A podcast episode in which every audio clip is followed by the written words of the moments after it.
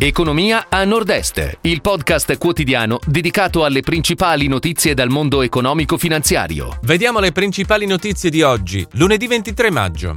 Benetton Group, ricavi in crescita del 20%. L'industria del Veneto inizia il 2022 con numeri positivi. Sparcasse, il TAR sospende l'OPA per Civibank. Banche Venete riunite, l'utile è a 3,7 milioni. Fedriga, la capitale della cultura Nova Gorizia, Gorizia, è fatto storico. Nasce un nuovo gruppo italiano di sementi. Al via la campagna in tv per il turismo in Romagna. Benetton Group ricavi in crescita del 20%. Nell'esercizio 2021 il gruppo di abbigliamento di Ponzano Veneto ha archiviato un fatturato a quota 847 milioni di euro. L'andamento dei ricavi, nonostante il perdurare degli effetti della pandemia sui consumi, ha registrato performance positive.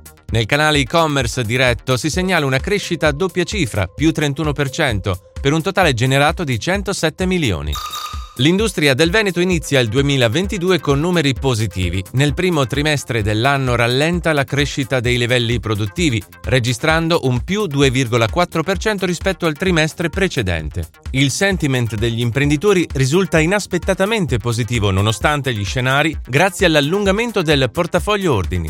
Sparcasse, il TAR sospende l'OPA per Civibank. Il Tribunale amministrativo del Lazio ha disposto l'immediata sospensiva del provvedimento Consob fino alla decisione che sarà assunta a seguito della Camera di Consiglio del 31 maggio 2022. La questione è relativa all'acquisizione di azioni di Civibank da parte dell'Istituto Alto Atesino. In conseguenza di tale decisione, l'efficacia del provvedimento Consob e del documento di offerta è attualmente provvisoriamente sospesa, con conseguente sospensione anche della raccolta delle adesioni.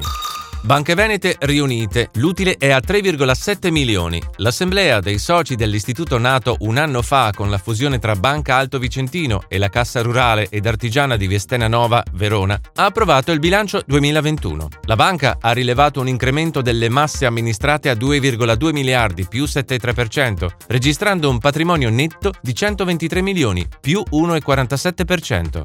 Fedriga, la capitale della cultura Nova Gorizia, Gorizia, è fatto storico. Non è semplicemente un evento che riguarda il Friuli Venezia Giulia e la Slovenia, è un evento europeo e credo che entrerà nella storia dell'Europa. Così il presidente della regione Massimiliano Fedriga, a proposito di Capitale Europea della Cultura 2025 Nova Gorizia Gorizia, presentata al Salone Internazionale del Libro di Torino creato un nuovo gruppo italiano di sementi, con un accordo tra la Veneta K Adriatica di Loreo, Rovigo e la marchigiana Agroservice, nasce una realtà che controlla circa il 60% del mercato nazionale del frumento, duro e tenero. In particolare il nuovo gruppo detiene in Italia la quota del 36% per quanto riguarda il frumento duro e il 20% per le sementi del frumento tenero.